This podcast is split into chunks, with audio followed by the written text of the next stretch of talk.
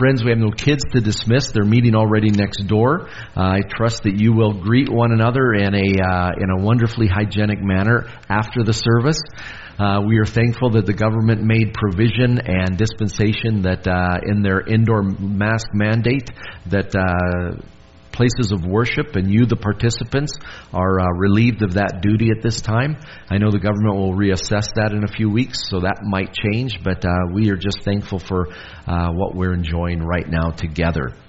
Last week we began a brief series, a brief fall series of messages that I call, well, I call it Do This. That's what I've called the messages because it's based on Jesus' description of who his friends are in John chapter 15.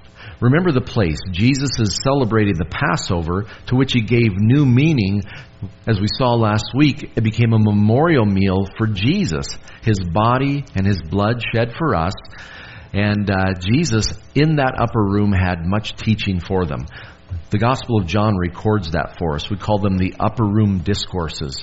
In there, Jesus describes that the fact that the disciples, his followers, are not his servants. You're no longer servants. He says, You're my friends. You're friends of Jesus.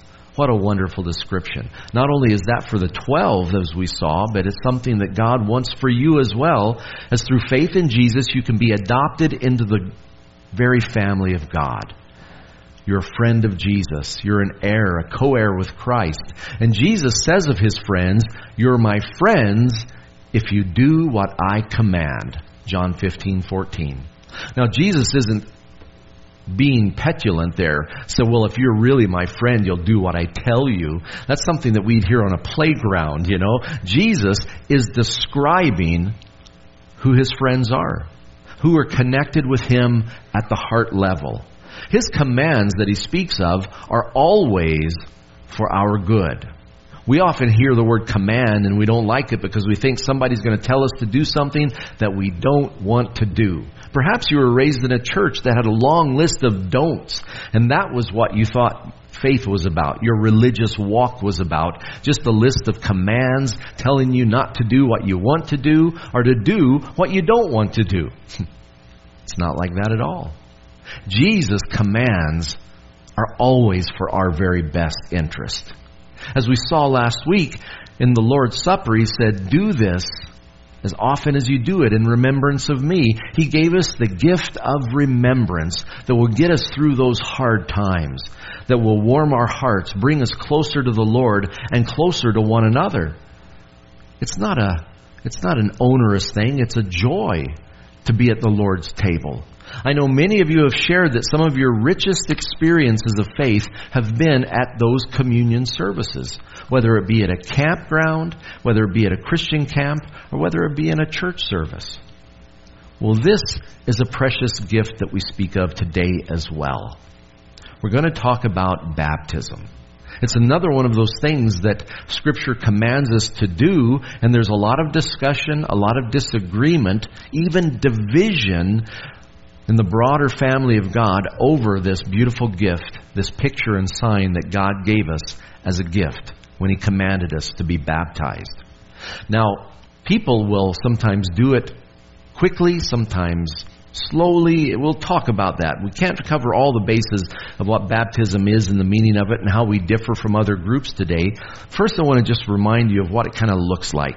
I have some pictures here of the most difficult baptism I was ever involved in. The year's 2007, and I was leading a group, mostly people from southern Alberta, but central and other places. 2007, I was leading a group of pilgrims to the Holy Land. We were going to Israel and Jordan, many of those wonderful sites. And as we were going, one of the participants, the son of one of my good friends in the church, Dr. Hank Hack, his son, Hank Jr., he wanted to be baptized. He placed his faith in Christ and he says, I want to be baptized, but I know we're going to Israel. He says, I want to wait until we get to Israel and be baptized in the River Jordan. And I said, No problem. No problem.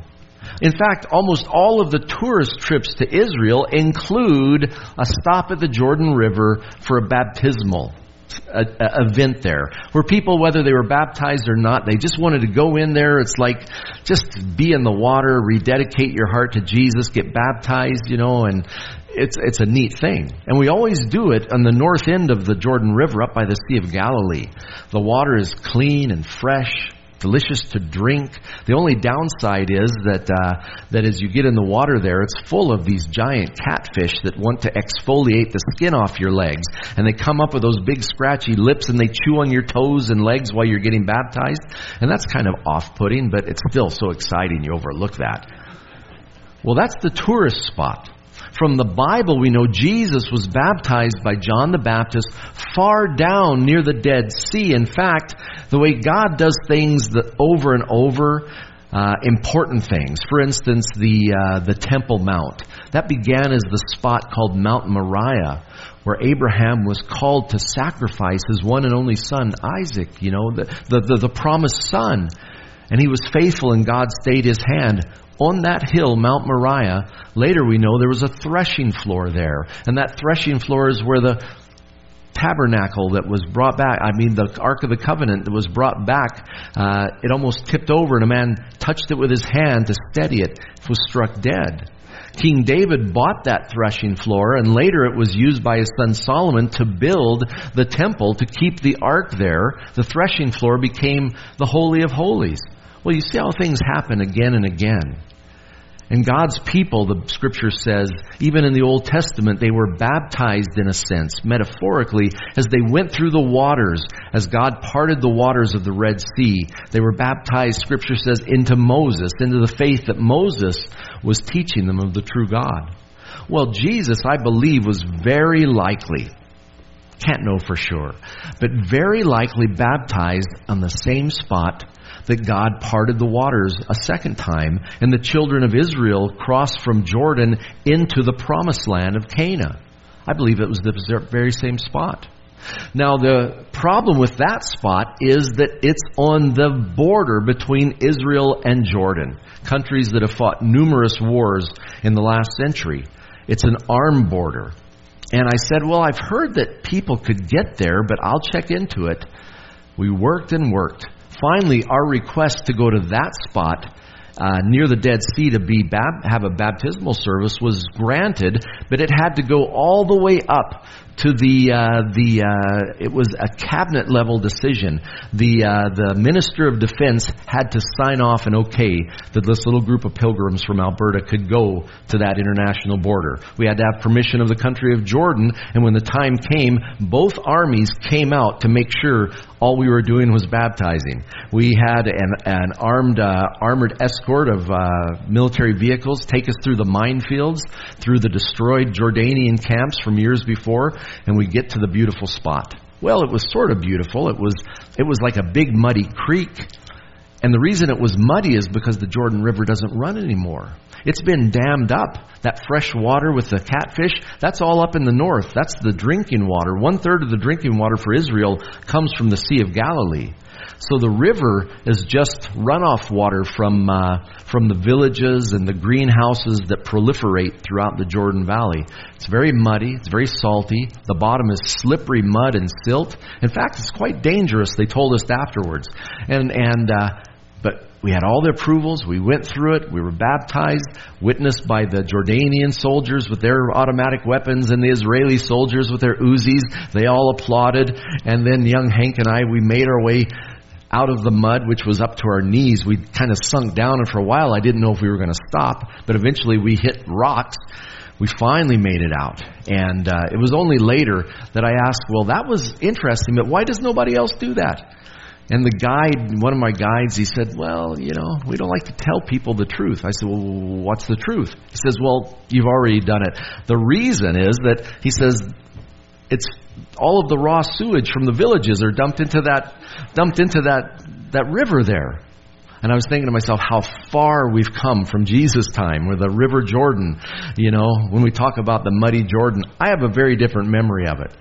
Why would people go to such extremes to do something that to the Israeli and the Jordanian soldiers' eyes was just kind of a crazy thing? Getting in the water, saying some words, immersing one of us, and then getting out. Baptism, what does it look like to people from the outside? Well, I believe we go ahead, we continue to do it because it's one of those things that Jesus commands us. If you're my friend, you'll do what I command. Baptism. Baptism, of course, we know comes from the word baptizo. There's many forms of that bapto, baptismo, baptisma in the New Testament. It simply means to dip under, to dunk, to immerse. It's one of the technical words that people who dyed cloth used. That's what they would do to the undyed cloth. They would baptizo it into the dye, fully immerse it so it takes up all of the uh, color of the dye. We're not going to even talk about modes of baptism today sprinkling, pouring, immersing, because the word is very clear that it means to immerse. That's literally what the word means. And even in some branches of the, the greater Christian family that practice infant baptism, for instance, the Greek Orthodox Church baptizes infants, which is called pedobaptism. Well, they don't sprinkle that baby or pour a little bit of oil and, and water on his cute little head they still dunk them all the way under, and that child comes up spurting and splashing. And and uh, why would they do that to that little baby? Because they speak Greek. They're the Greek Orthodox, and the word says to dunk, so they have to dunk. So the, the mode I'm not going to make a point of it. That's very clear biblically. Uh, years ago, we had a friend. She was uh, one of the sisters that served at our hospital in Saskatchewan, where I pastored, and and uh, she was so interested in, when we were having a baptism. She asked me once. She said, "Could I bring some of the sisters from the hospital to your baptismal service?" And I said, it's a public declaration of faith. Sure, you can come. Why not? She says, We're so excited because some of the sisters have never seen a biblical baptism. This was from a nun telling me, and it kind of took me back because she even knew what she saw in Scripture was that type of baptism, and they wanted to see it with their own eyes. I thought that was kind of sweet. Well, in Jesus' day, baptism among God's people. It may look strange to them today, but it was enormously familiar to the Jews of Jesus' day. I have some pictures of some baptistries that you see in, in the Holy Land today. The one that you see on the left with a great crack in it, that is an enormous baptistry. They didn't call it a baptistry, that's a Greek word. They used the Hebrew word. That ceremonial pool was called a mikvah. Mikvah. The plural, oath is a plural in the end, is the mikvah oath. Now, there are mikvahs everywhere. If you're looking at archaeological ruins in, in Israel, you see mikvah at the temple. You see them in the homes of rich people. You see them. Uh, the one on the left is at the at the Qumran community where the the Essene monks wrote the Dead Sea Scrolls.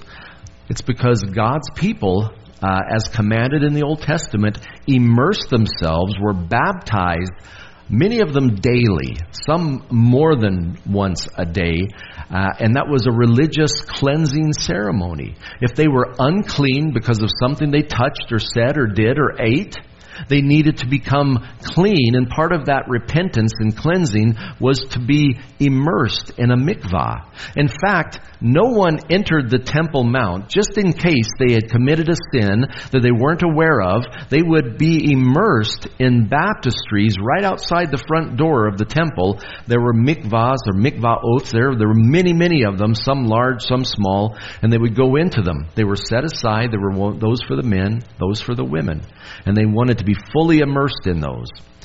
There's a modern one there. That one you say, that's in good shape, the one in the bottom right corner. Well, that's a modern mikvah. And we don't realize, you don't often hear that the Jewish people still do it, but they do. It's a ceremonial cleansing. So in Judaism, there was baptism for religious cleansing, which happened often. There was another baptism that was practiced, but only once at the beginning of a person's walk of faith. And that was proselyte baptism. A proselyte is a convert from one religion to another. And when Gentiles wanted to become Jewish people, they had to go through numerous ceremonies. For the men, the first was circumcision. And as the rabbinic writings say, as soon as the man is healed from the circumcision ritual, then he must be baptized. And it was a proselyte baptism where the rabbi would immerse him fully, and when he came up, it was a symbol of him being born the waters of birth, and he was born an Israelite. He was now Jewish through and through. That was proselyte baptism. And then we see in the New Testament the baptism of John the Baptist. It was a baptism of repentance, turning from our sin for the remission of sin, to find forgiveness. And John said he was doing that, preparing the hearts of God's people, Israel, for the coming Messiah. Make straight in the wilderness the way of the Lord.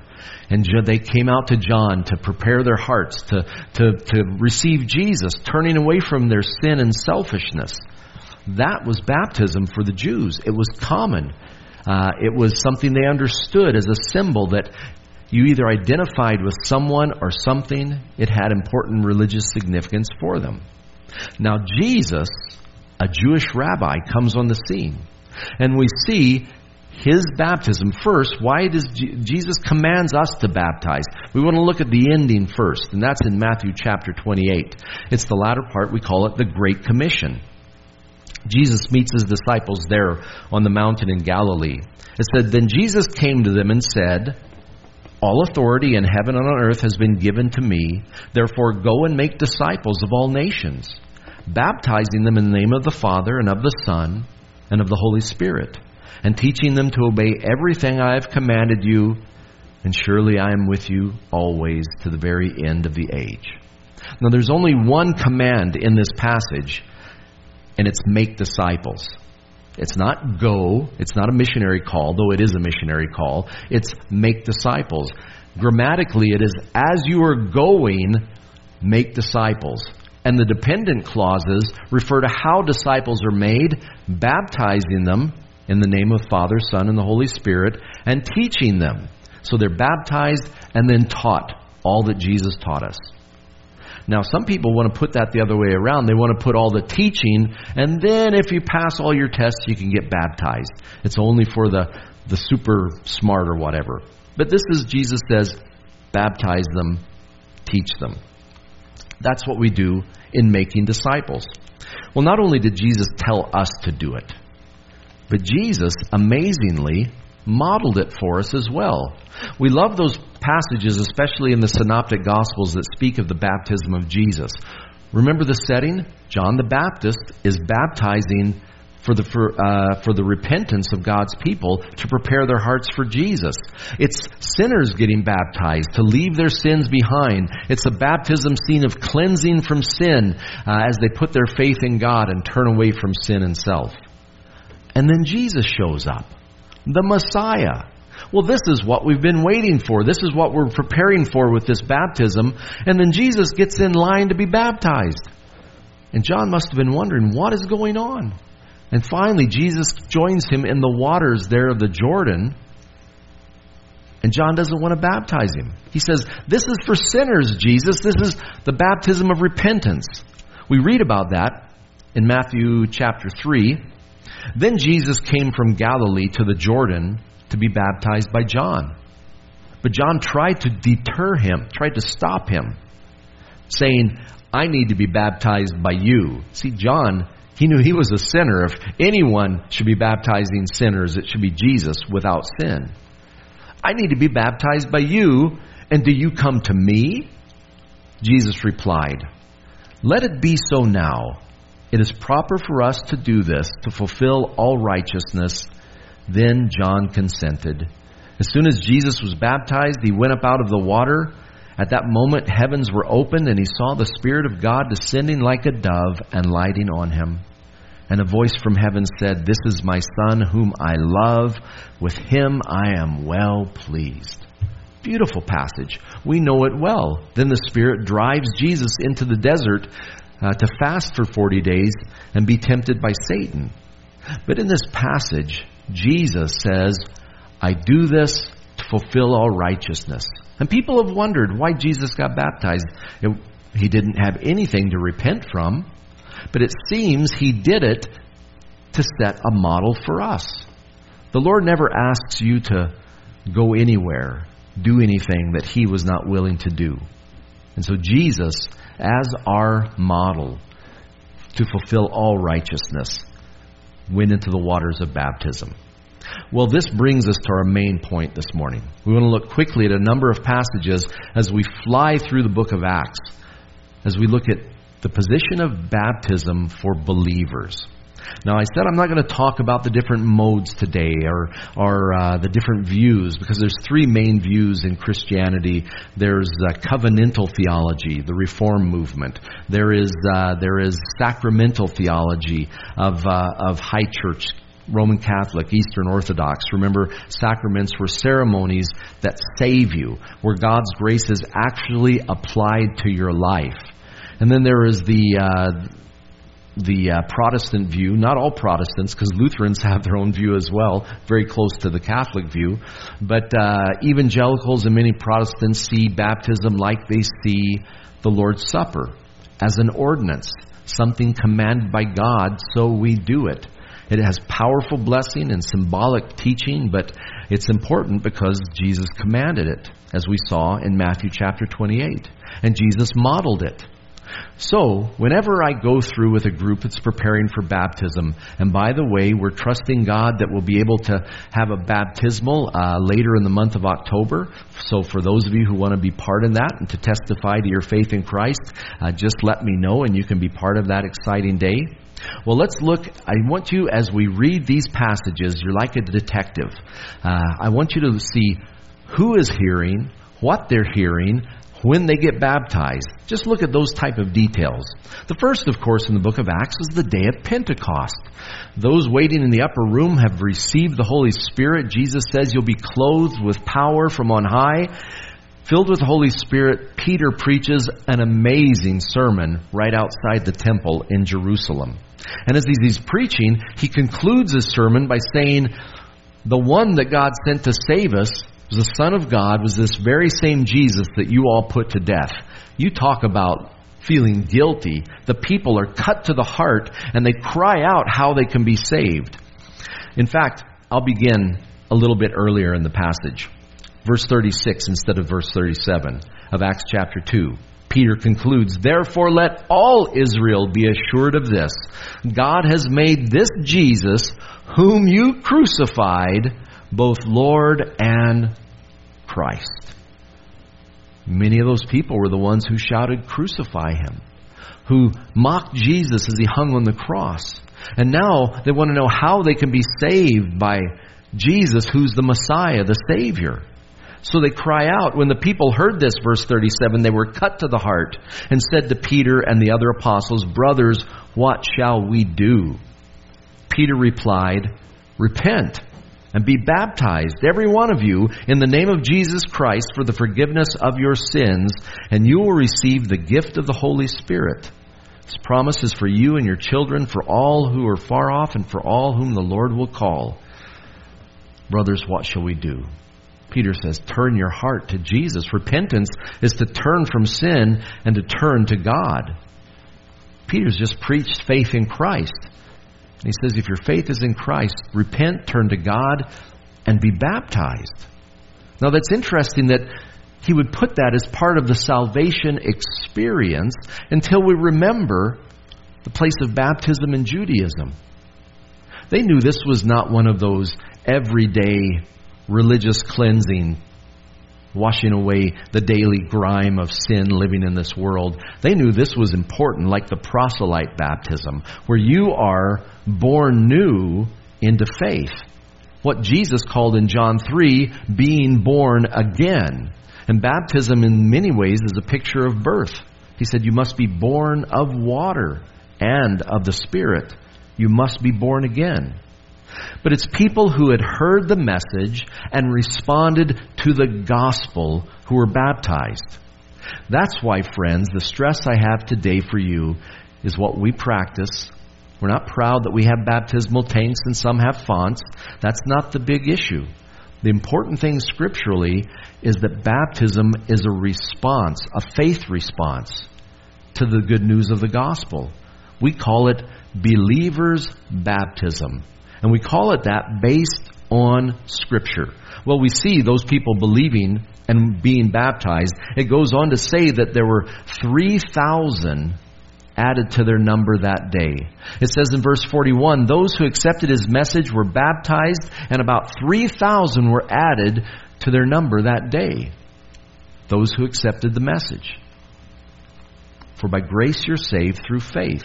They heard the message, and these believers were baptized. It's not whether it's children or adults, it's people who hear the gospel, understand it, and respond to it in faith. That's who were baptized. Well, the gospel begins to spread, and it begins in the book of Acts to break outside of its Jewish setting. Now, this is fascinating. It jumps into the Samaritan community when Philip the evangelist, not to be confused with Philip, the disciple of Jesus we talked about, one of the apostles, the one who said, Lord, just show us the Father, and that'll be enough for us. Not Philip the apostle, Philip the evangelist, who was one of the seven deacons chosen to serve in the early church, he went to Samaria and began to preach the gospel of Jesus to Samaritans. Verse 12 of Acts chapter 8 tells us, But when they had believed Philip, but when they believed Philip as he preached the good news of the kingdom of God and the name of Jesus Christ, they were baptized, both men and women. Their faith response is mirrored by a physical response by being baptized. Now, I asked you earlier, when do people get baptized? In the New Testament, as soon as possible. When they've given their heart to God in faith, as soon as possible, they model it outwardly by being baptized in Jesus' name. Immediately. They saw it as part of the salvation act. It wasn't calved off for some later obedience when I'm ready, when I fully understand it. Brother and sister, if you understand Jesus died on the cross for your sins and you have asked Him to be your Savior and wash away your sins, you ought to be baptized. Not to go to class, not to someday understand it better so it means more to me. It's for Jesus followers, for believers. And in Scripture, they do it as quick as they can. That always amazes me. Well, not only did it jump to the Samaritans, who the Jews looked askance on and disliked because they were part Jewish, part Gentile, but then the good news breaks into the Gentile world. This is an amazing passage because God had to prepare the preacher and get over his racism against Gentiles by uh, giving Peter a vision of that. Uh, great cloth lowered from heaven full of unclean animals that Jesus said, Arise, kill, and eat. And Peter told the Lord, No, thank you. You know? But Peter then goes, learning the lesson of that, goes to a Gentile family, a Roman family, and preaches the gospel to them. And while he is preaching, the Holy Spirit powerfully fills them.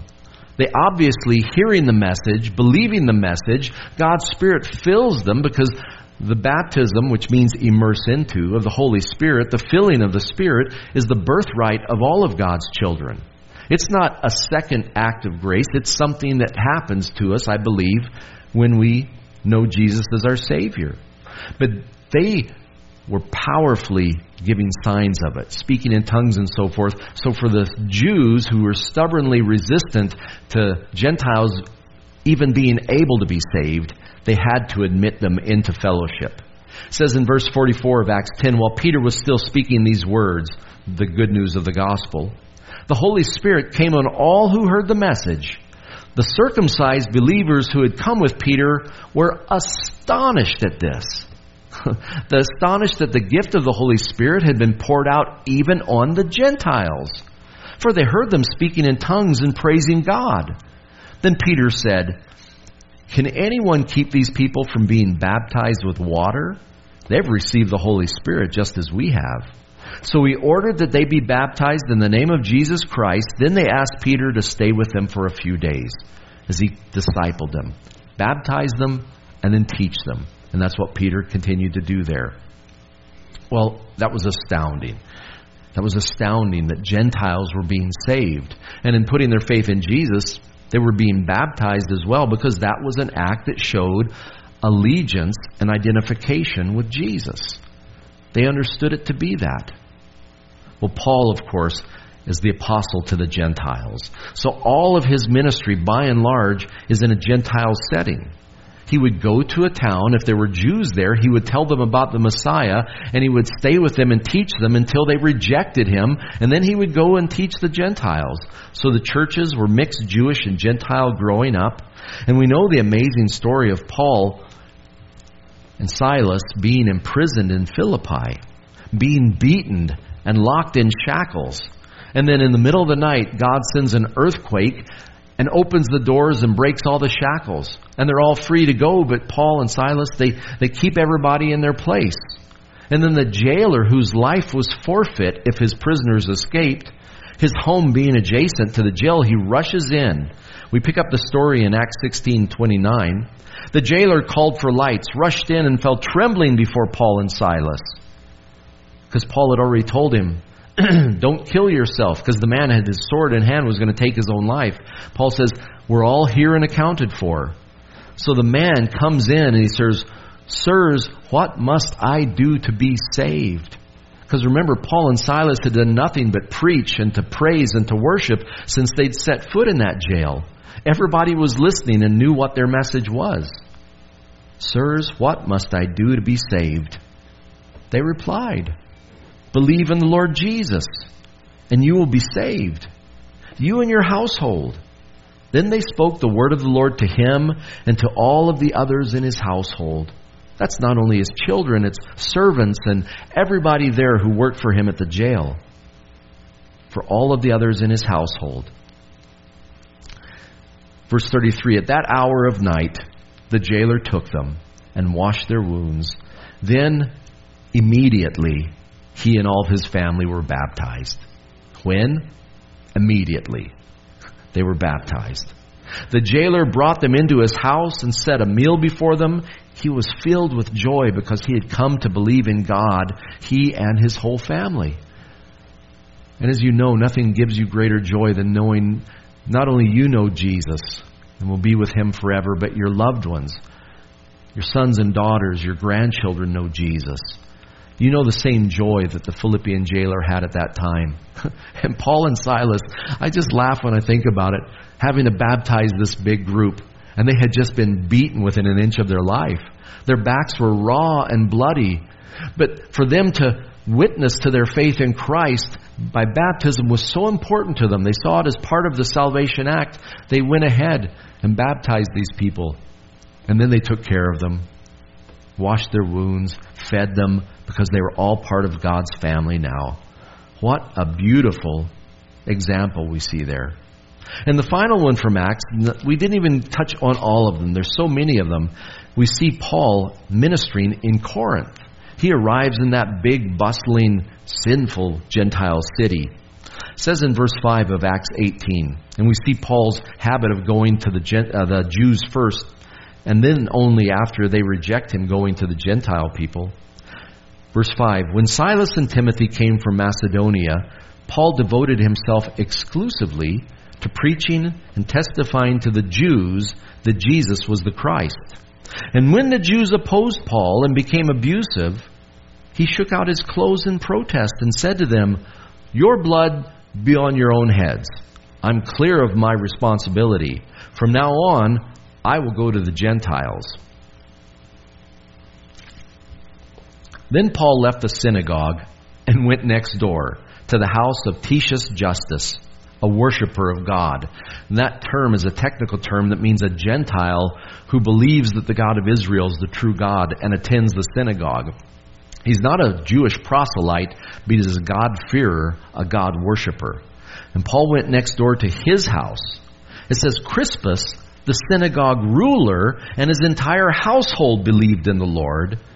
And many of the Corinthians who heard him believed and were baptized. We often fight over the mode of baptism, but it's clear from Scripture that the important point is it's a response of faith. It's a believer's baptism. It's something that those who believe in Jesus do to show the world their faith and to honor the command that God has given us. So I ask, briefly finishing, why be baptized. Why? Why today? Why go to all the trouble or not trouble or why do it? Is it still relevant? Is it still part of our society? We know that uh, We don't believe in baptismal regeneration. It doesn't save you. The thief on the cross couldn't get down and get baptized, and Jesus said, Today you're going to be with me in paradise. But it's part of the response of faith of every believer that Jesus calls on them to testify publicly that you belong to Him.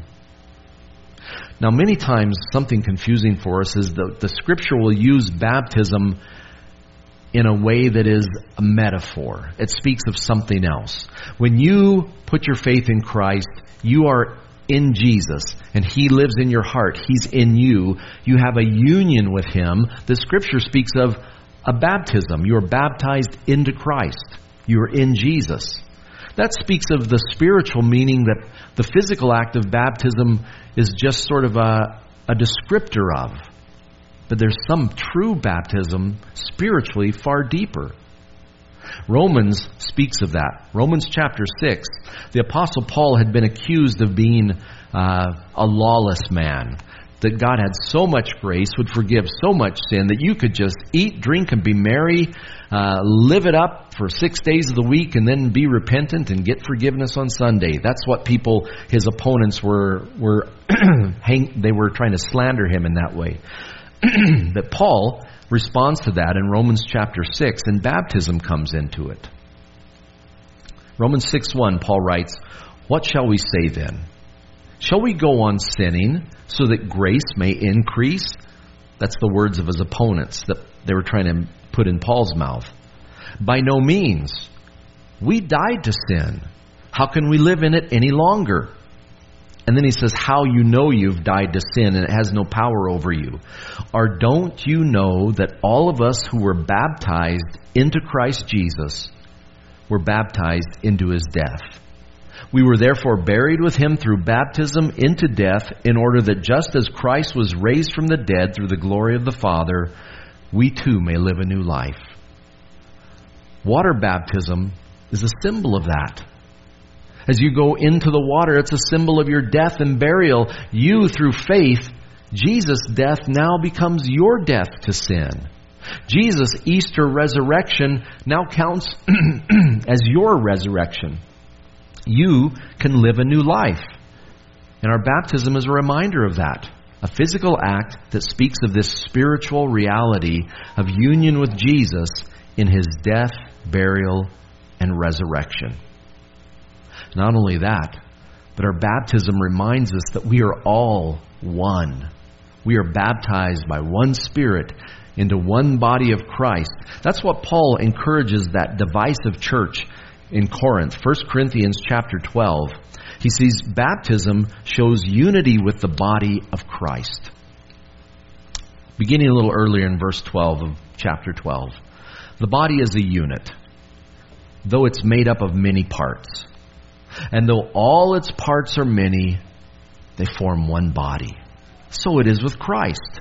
For we were all baptized by one Spirit into one body, whether Jews or Greeks slave or free, and we were all given the one Spirit to drink.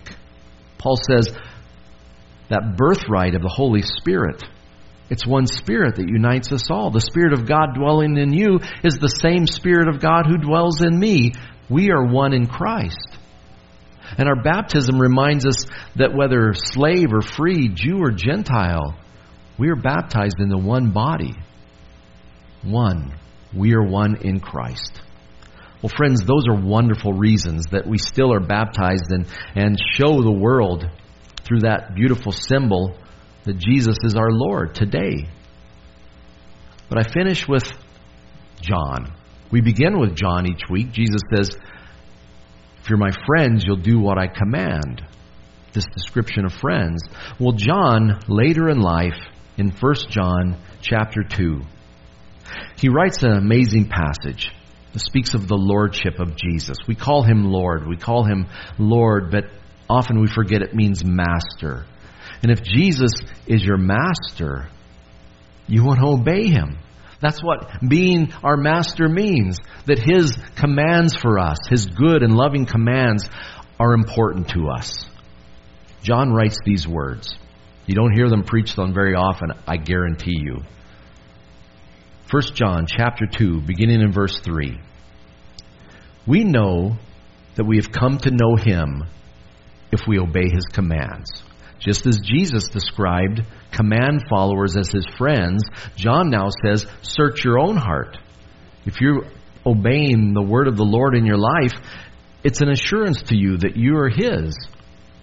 We know that if we, we have come to know him, if we obey his commands, the man who says, I know him, but does not do what he commands, is a liar, and the truth is not in him. But if anyone obeys his word, God's love is truly made complete in him. This is how we know we are in him.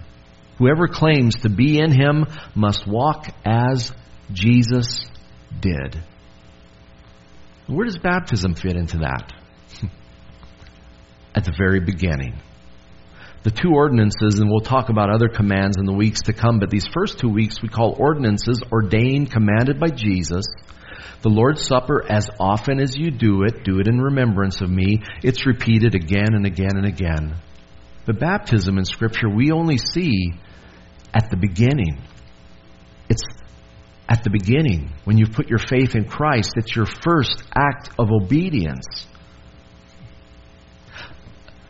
If you are fortunate, and now in the age of smartphones, more of us are, you had a phone with a camera in it when your baby took their first steps. That's precious. It's so precious to you. For the rest of us, many of us remember that day when those chubby little legs that look like they can barely bend suddenly launch out and that baby which is so top heavy just starts waddling across the floor like nobody's business. How proud you are because that baby is growing and on the move. Oh, they're baby steps, which are crooked and short, but they are important steps. Baptism are the baby steps of the Christian walk. Sometimes we may ask ourselves, we have been on the road following Jesus for many years, and yet we still struggle. And sometimes I have to ask myself, or ask others as well, have you been obedient to the Lord? What He asks of us? How disciples grow? What did Jesus say in Matthew 8? Baptize them and teach them. Were you baptized? Were you obedient? Did you take baby steps early in your Christian walk? Did you learn the, the commands of the Lord? Have you been in Scripture feeding on God's Word? Those are important for us. We need that nutrition. But we also need that obedience.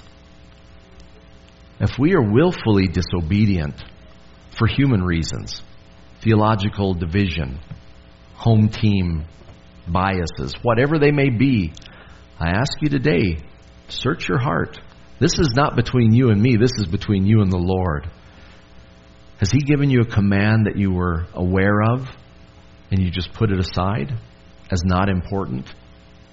It may not be important to you, but as I saw in Scripture today, it was very important to our spiritual forefathers who went before us. Who were baptized? Those who heard the gospel and responded to it. Believers when did they do it? As quick as they could. We skipped over the Ethiopian eunuch today for the, for the purposes of time, but I love what he said. As soon as he heard the good news of the gospel, he said, Hey, here's some water. Why can't I be baptized? He knew he needed to be, and he did it. So, friends, I don't know where everybody stands, but if this is something that you need to do and God is speaking to you, you need to do it. It'll be great blessing for you and such an encouragement to those friends and family around you who are able to witness it.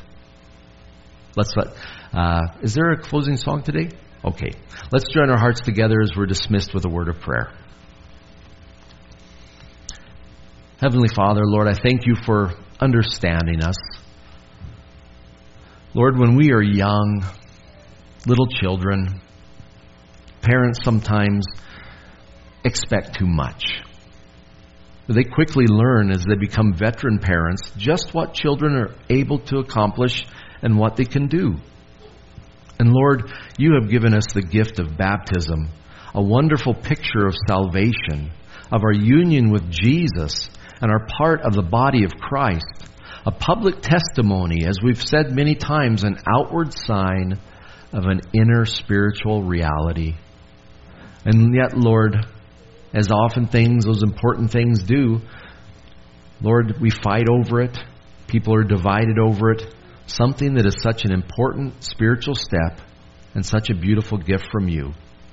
Lord, if we have yet to take our baby steps, I pray, Lord, that you would help us to overcome pride, which says, What would people think that I've waited so long? We have so many reasons, Lord, not to obey.